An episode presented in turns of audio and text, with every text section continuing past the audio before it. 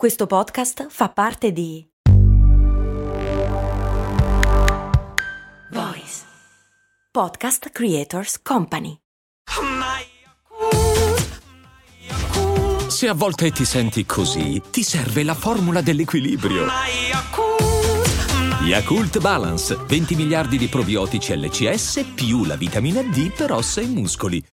Il Dipartimento Investigativo Antimafia lancia l'allarme. Rischio infiltrazioni nei Giochi Olimpici del 2026 di Milano e Cortina. Qual è la situazione? Quanto interessa alla mafia lo sport? Lo stato di salute del calcio femminile in Italia tra fallimenti sportivi e la conquista del professionismo. Questo è un podcast di approfondimento sportivo. Vuole raccontare lo sport, le sue storie e i suoi protagonisti per analizzare e comprendere come l'economia, la politica, la cultura e la società influenzino e a loro volta siano influenzate dalle vicende dello sport. Questo podcast è per chi vuole sentire parlare di sport senza bandiere, preconcetti, semplicismi e titoli grossolani, vivendo lo sport per quello che è, parte integrante della nostra realtà quotidiana. Io sono Matteo Serra e questo è Line.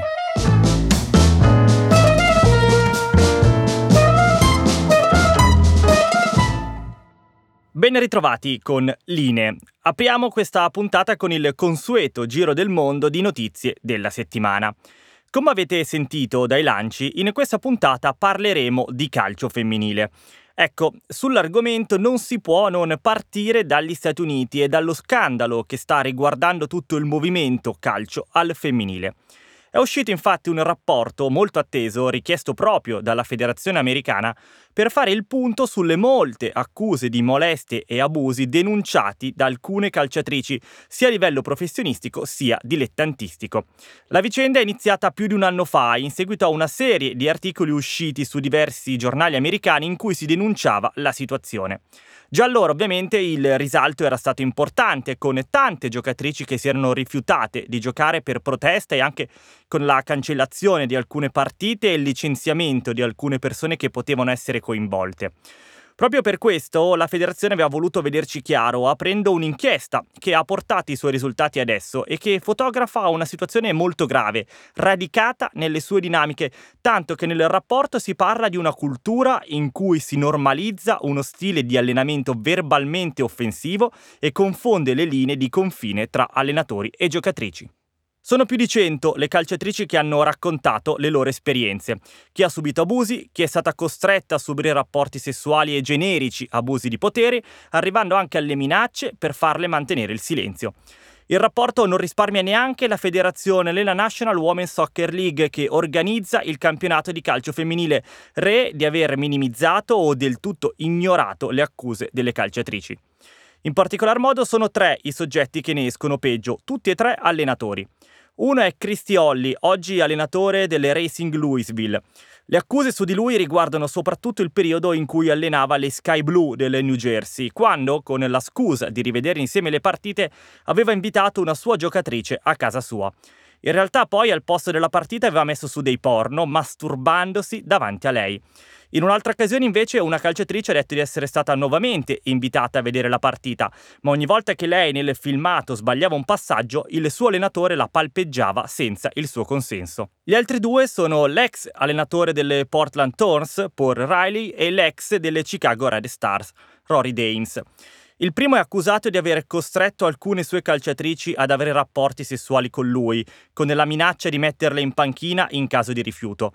Dames invece ha una lunga lista di accuse di maltrattamenti, sia a livello professionistico sia giovanile. Insomma, il quadro è di un ambiente tossico e molto nocivo, alimentato da una costante omertà e minimizzazione, che ha reso quindi possibile portare avanti queste umilianti pratiche. La capitana della nazionale femminile Becky Sauerbrunn ha commentato così la vicenda. Le giocatrici non stanno bene, siamo inorridite, straziate, frustrate, esauste e davvero, davvero arrabbiate. Lei tra l'altro da un paio d'anni gioca a Portland, la squadra allenata da Paul Riley è molto coinvolta nella vicenda. No champion? No, no champion. I'm not, no? I am? Yes, you are. Yes, you sure? Max Verstappen, two-time world champion. Parliamo ora di due ragazzi, due fenomeni che stanno stabilendo nuove gerarchie nello sport mondiale. Quello che avete appena sentito nell'audio di prima è il pilota di Formula 1 della Red Bull Max Verstappen, pochi minuti dopo la fine dell'ultimo Gran Premio del Giappone. Max, dopo la vittoria, sembra non essere consapevole del fatto di aver appena vinto il mondiale, il secondo consecutivo per lui. Che fosse vero o no, quello che è certo è che Max Verstappen sta entrando di diritto nel gruppo dei più grandi sportivi viventi, quantomeno per la limpidezza del suo talento e dello strapotere con cui ha vinto questo mondiale. Se l'anno scorso se l'è dovuta vedere fino alla fine con un colosso come Hamilton, quest'anno non ci sono mai stati dubbi sul fatto che fosse lui il più veloce, complice ovviamente anche la sua macchina, la Red Bull. Proprio sulle strategie della Red Bull c'è e ci sarà molto da dire in attesa che tutte le vicende giudiziarie e non vengano chiarite, ma è pazzesca la forza che Verstappen e il suo team stanno dimostrando quasi a raggiungere livelli non umani. Ecco, a proposito di livelli superiori e di talenti che escono dall'universo Red Bull, forse anche chi non segue il calcio regolarmente può avere nelle orecchie il nome di Erling Braut Holland, senza dubbio il più strabiliante talento insieme a Mbappé che appare nelle calcio internazionali da quando Ronaldo e Messi erano dei ragazzini. È così incredibile perché Holland, a differenza dei due fenomeni di prima, è ancora un ragazzino, ma fa già cose incredibili. Secondo i dati Transfermarkt, da quando gioca tra i professionisti, ovvero dal 2017, lui è nato nel 2000, ha giocato 196 partite e ha segnato 155 gol, a cui vanno aggiunti 21 in 23 partite con la nazionale norvegese. Ora gioca nel Manchester City in Inghilterra, dove ha fatto 15 gol nelle prime 9 partite. Ecco, in Inghilterra sono allibiti dalla sua forza e dalla sua capacità di segnare sempre e comunque, tanto che stanno circolando delle petizioni che chiedono di bannarlo dal campionato inglese perché dicono che non vale farlo giocare in quanto non è un essere umano ma un robot. Chiudiamo facendo prima di tutto i complimenti a Filippo Ganna, che in Svizzera ha stabilito il nuovo record dell'ora nel ciclismo, percorrendo 56 km e 792 metri in 60 minuti. Dopo i successi a mondiali e olimpiadi, Ganna a 26 anni ottiene un altro risultato storico. Mentre settimana scorsa vi avevo parlato dello scandalo che sta riguardando il mondo degli scacchi e il giocatore diciannovenne americano Hans Niemann, accusato dal campione del mondo Carlsen di barare. Il sito chess.com, uno dei più grossi per giocare online, ha fatto un'indagine e ha detto che Niemann avrebbe barato in più di 100 partite. Al momento lo dicono solo in riferimento a quelle online, ma si dicono certi che lo faccia anche in quelle in cui gioca di persona. Anche loro però, proprio come Carlsen, non hanno ancora dimostrato come Niemann avrebbe rubato. Ora, le cose sono due. O Niemann è uno dei più grandi truffatori della storia dello sport e ha inventato un sistema incredibile per barare senza essere scoperto, o è vittima di una campagna d'odio. Lui ha detto intanto che non gliene frega niente e va avanti a giocare. Vi lascio con una riflessione. In questi giorni ci sono stati i sorteggi per le qualificazioni agli europei di calcio del 2024. Prima dell'inizio è apparsa una schermata con i nomi di ben nove nazionali che per motivi geopolitici non possono affrontarsi. Quando il clima è talmente teso che non si può neanche giocare una partita di calcio, vuol dire che i tempi sono veramente oscuri. Cortina a rischio di tentativi di infiltrazioni mafiose. I Giochi olimpici e paralimpici di Milano e Cortina del 2026 sono un'occasione, ma anche un rischio. Giovanni Falcone diceva che per trovare la mafia la cosa giusta da fare è seguire i soldi. A livello sportivo pochi eventi portano tanti soldi quanto le Olimpiadi. Milano e Cortina si stanno preparando per ospitare la versione invernale del 2026 e puntuale come un orologio svizzero è arrivato il monito della DIA, il Dipartimento Investigativo Antimafia. Nella relazione relativa al secondo semestre del 2021, la DIA ha detto che l'andrangheta e non solo sta cercando di infiltrarsi negli affari legati all'organizzazione dei giochi olimpici. Contando che il budget è superiore al miliardo di euro, stiamo parlando di tanti soldi e quindi molte possibili complicazioni. Per questo ho chiesto a Cesare Giuzzi, firma del Corriere della Sera esperto di cose mafiose, di capire quanto e come la mafia tutta sia interessata allo sport partendo proprio dall'allarme lanciato dalla DIA.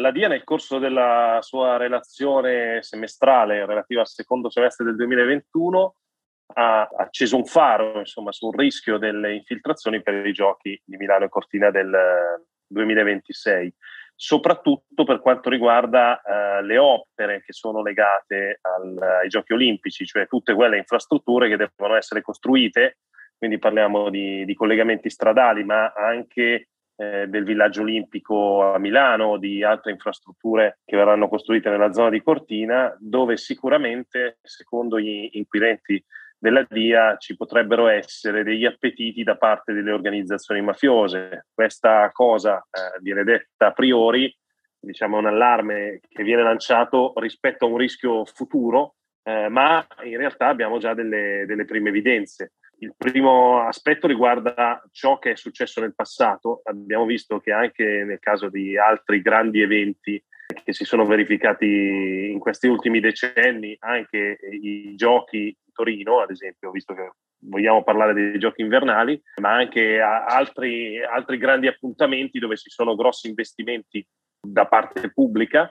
Ovviamente ci sono stati in questi anni dei, delle infiltrazioni all'interno di questi, di questi, lavori da parte di ditte che operavano eh, con capitali o comunque con una regia mafiosa, eh, soprattutto dell'andrangheta, ma anche legate a Camorra e Cosa Nostra, anche se in parte inferiore e poi perché abbiamo avuto già in una prima inchiesta eh, avvenuta nei mesi scorsi a Milano, sempre da parte della direzione distrettuale antimafia di Milano, abbiamo avuto le prime avvisaglie perché eh, all'interno di uno dei cantieri del villaggio olimpico che, che sta nascendo a Porta Romana, nell'ex Scalo Romana, a Milano abbiamo visto che c'erano eh, dei, dei, lavori, diciamo dei piccoli lavori in realtà, che erano affidati a delle imprese sospettate di legami con la mafia o comunque eh, legate a personaggi già condannati eh, per 416 bis. Per queste Olimpiadi è stato stanziato più di un miliardo di euro, quindi sono veramente tanti soldi. Eh, quali sono i, i, principali rischi di un'eventuale infiltrazione mafiosa? Insomma, sappiamo che le Olimpiadi spesso possono essere un boomerang per la città che le ospita, possono portare molto di positivo, ma anche molto di negativo se la gestione non è adeguata. Parliamo soltanto della possibilità di costruire degli impianti non adeguati o possono essere anche gli altri gli obiettivi della mafia, eh, dell'andrangheta, le organizzazioni criminali all'interno delle Olimpiadi? Allora, innanzitutto va fatta una premessa. Le mafie, l'abbiamo visto già in altre, in altre opere, quando lavorano al nord hanno un atteggiamento, le imprese mafiose hanno un atteggiamento diverso rispetto a quello che mettono in atto al sud, è una sorta di adattamento territoriale, cioè al nord quando le imprese della mafia si infiltrano all'interno dei cantieri le opere vengono comunque eseguite e si cerca di eseguirle in un modo, tra virgolette, decente, cioè si cerca comunque di stare all'interno di eh, parametri di qualità perché altrimenti sarebbe molto facile insomma, andare ad individuare quelle opere dove eh, hanno lavorato imprese mafiose. Al sud la strategia è completamente diversa, invece molto spesso le opere vengono realizzate con materiali scadenti oppure non vengono realizzate del tutto, cioè si cerca solo di mettere le mani sui fondi e poi di drenare il più possibile eh, le risorse.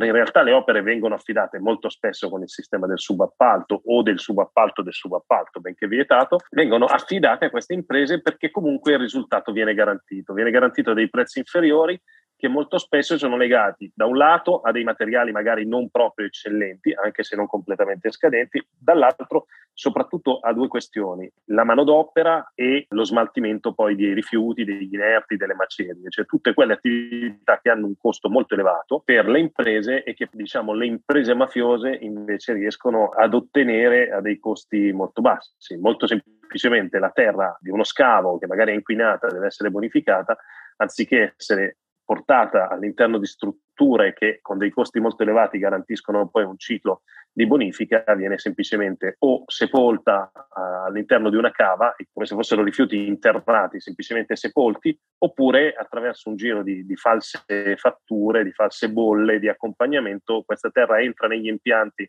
da una parte eh, come terra da bonifica esce immediatamente dall'altra come terra già bonificata anche se non è stato svolto nulla.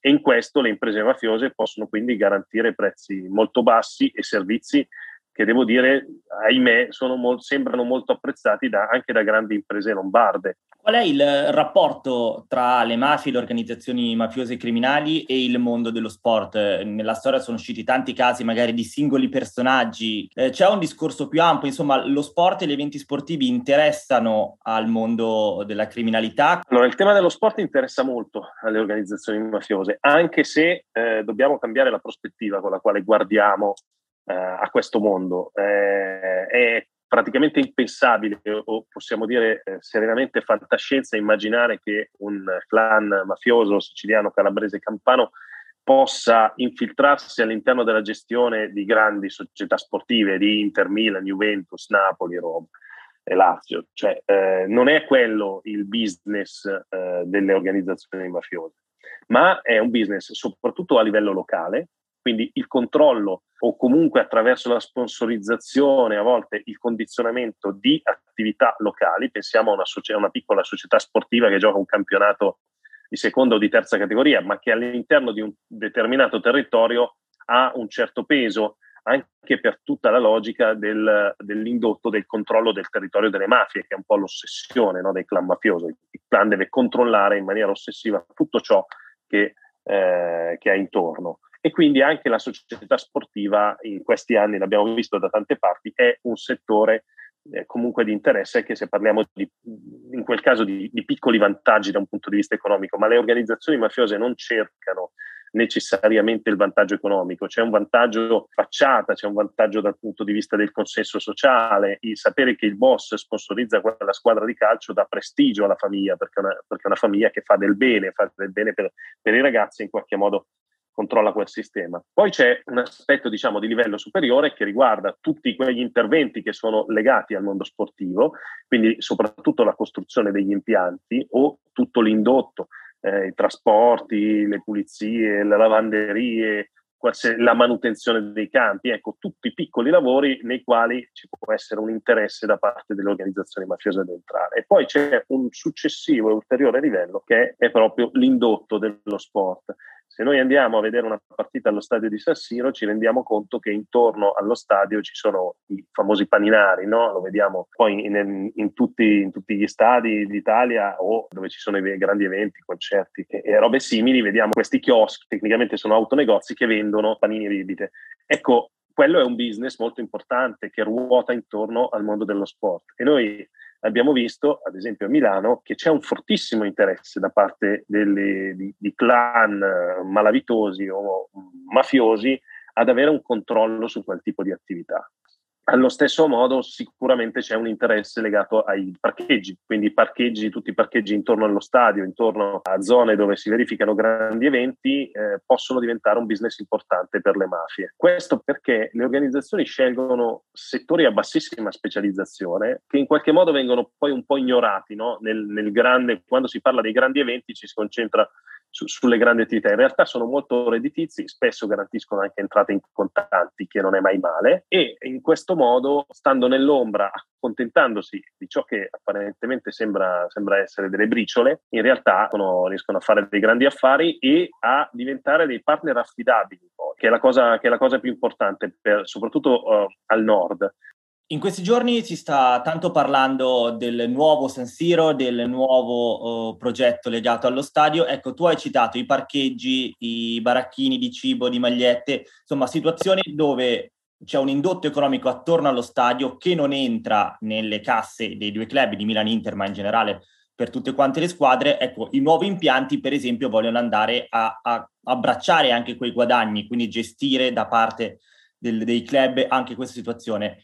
Quindi ecco, dobbiamo aspettarci che le organizzazioni mafiose proveranno a entrare anche in quel sistema o magari a quel punto abbandoneranno il calcio, diciamo, di massimo livello per concentrarsi solo su realtà più locali, come dicevamo prima.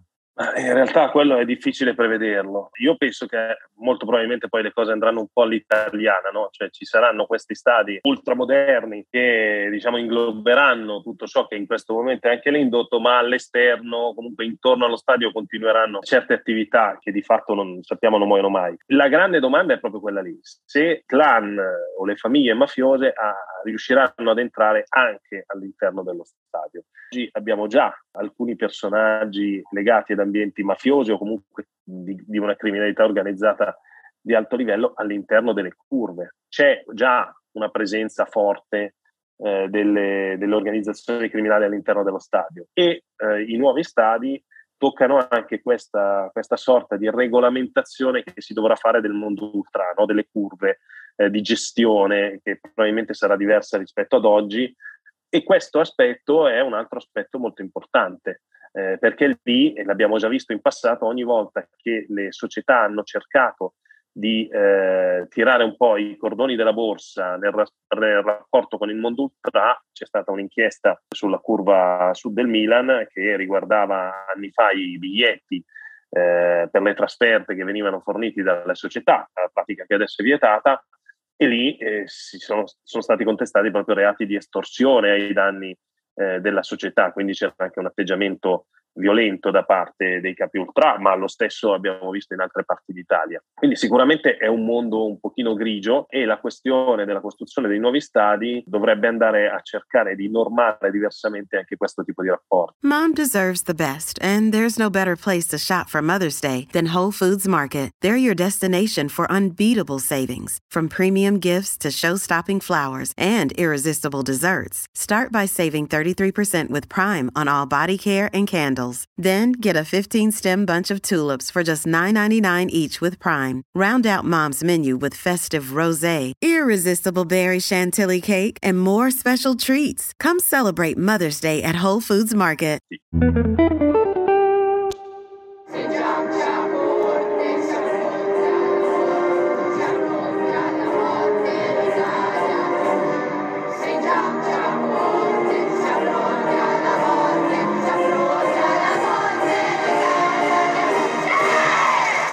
Nell'estate del 2019 l'Italia pallonara si è accorta che esiste anche il calcio femminile.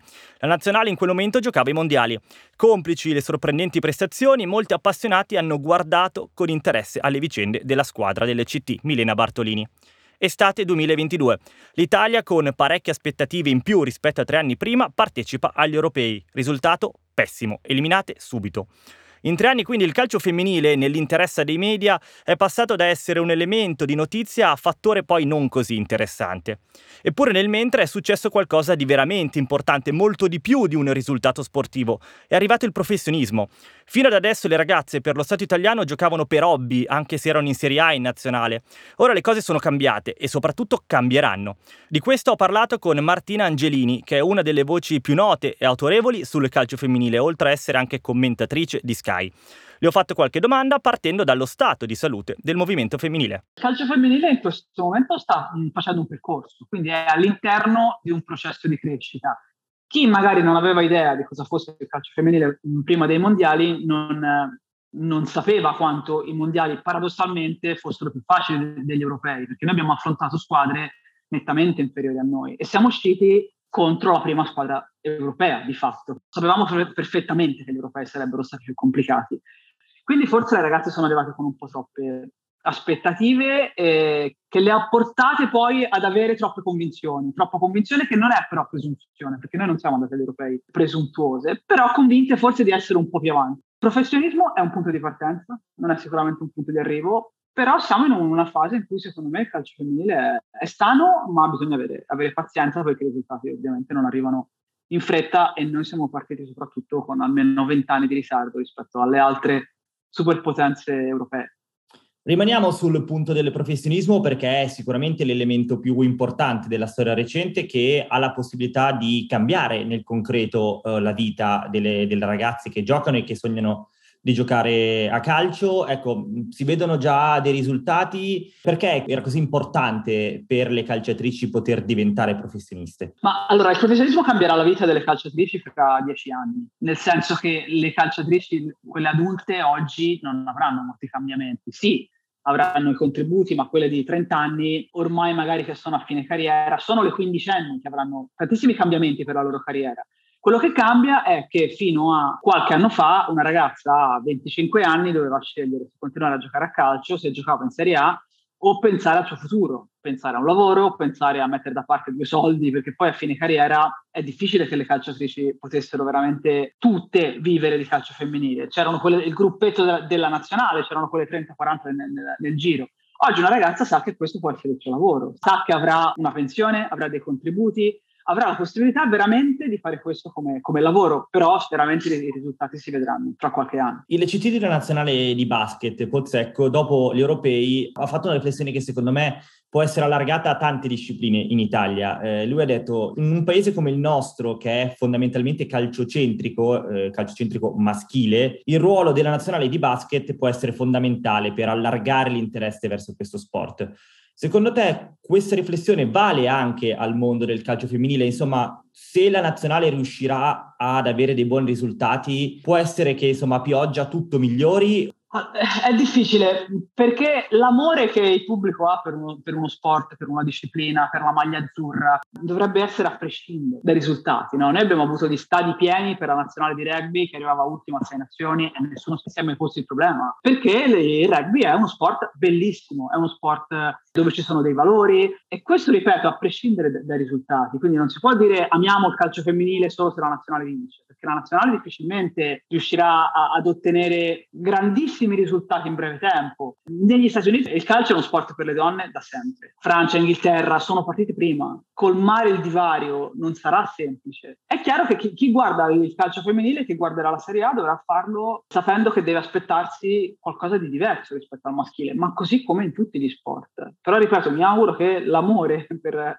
per il femminile sia a prescindere dai risultati come, come accade anche in, in, altre discipline. Secondo te, dopo l'europeo che insomma possiamo definire fallimentare, insomma l'Italia doveva quantomeno passare il girone, non l'ha fatto, giocando anche male, insomma eh, sono state prestazioni sicuramente deludenti. Secondo te c'è stata la giusta analisi delle problematiche che hanno portato a quella sconfitta? Parlo sia a livello di federazione sia a livello di media, perché insomma nel momento in cui una nazionale va male ci si aspetta una sorta di mini processo. Eh, questo forse sul calcio femminile non c'è stato e onestamente contando la particolarità e la tipologia di coloro che scrivono i giornali, che sappiamo sono molto concentrati soltanto sul calcio maschile, eh, insomma, può suonare come un insomma alla fine non è che ci interessi così tanto. Sì, purtroppo sono, sono d'accordo. Io sono un po' di parte nel senso che ho raccontato l'europeo da, da, dentro Sky e una cosa che ci siamo detti fin da subito è stata non diciamo brave lo stesso, perché veramente non sminuire il lavoro che è stato fatto. Proviamo a fare un'analisi critica, onesta, giusta non è, eh vabbè, se siete arrivati con tante aspettative, allora forse così forti non eravate. No, proviamo ad analizzare i motivi di questa sconfitta. Ho letto tanti, tanti, tanti commenti del tipo, vabbè, poverine ci hanno, ci hanno provato. No, noi non, non, non, eravamo e non siamo la squadra più forte d'Europa. Però è giusto che le ragazze vengano criticate o comunque venga fatta un'analisi sportiva e onesta di quella, di quella spedizione, che ha tante spiegazione. Una spiegazione può essere il fatto che eh, le nostre ragazze venivano da una stagione che non aveva uguali, perché le giocatrici della Juventus, che poi erano un po' lo zoccolo duro, hanno giocato quasi 50 partite in stagione e non erano abituate.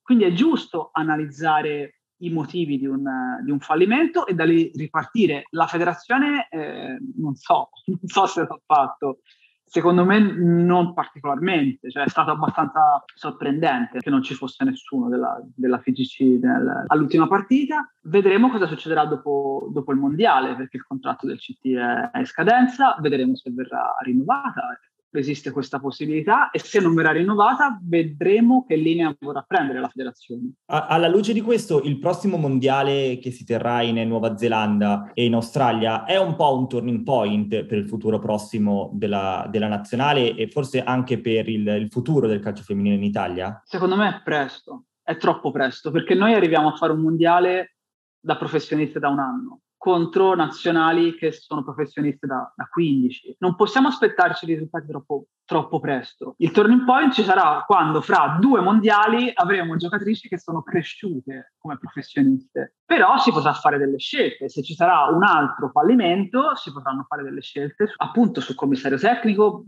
però può essere un punto di svolta eh, sulla volontà di investire e sul modo in cui si può investire. Però se il calcio femminile deve, deve, crescere e ribadisco, il professionismo è un punto di partenza. È interessante il discorso del professionismo come punto di partenza, perché insomma non cambia la vita soltanto delle calciatrici che stanno giocando in questo momento, ma soprattutto di, delle future, insomma, quelle che oggi sono delle bambine che iniziano il loro percorso. Soprattutto, soprattutto le, le nostre calciatrici, quelle che adesso sono nel giro della nazionale, no, a maggior parte sono nel piano della carriera o a fine carriera.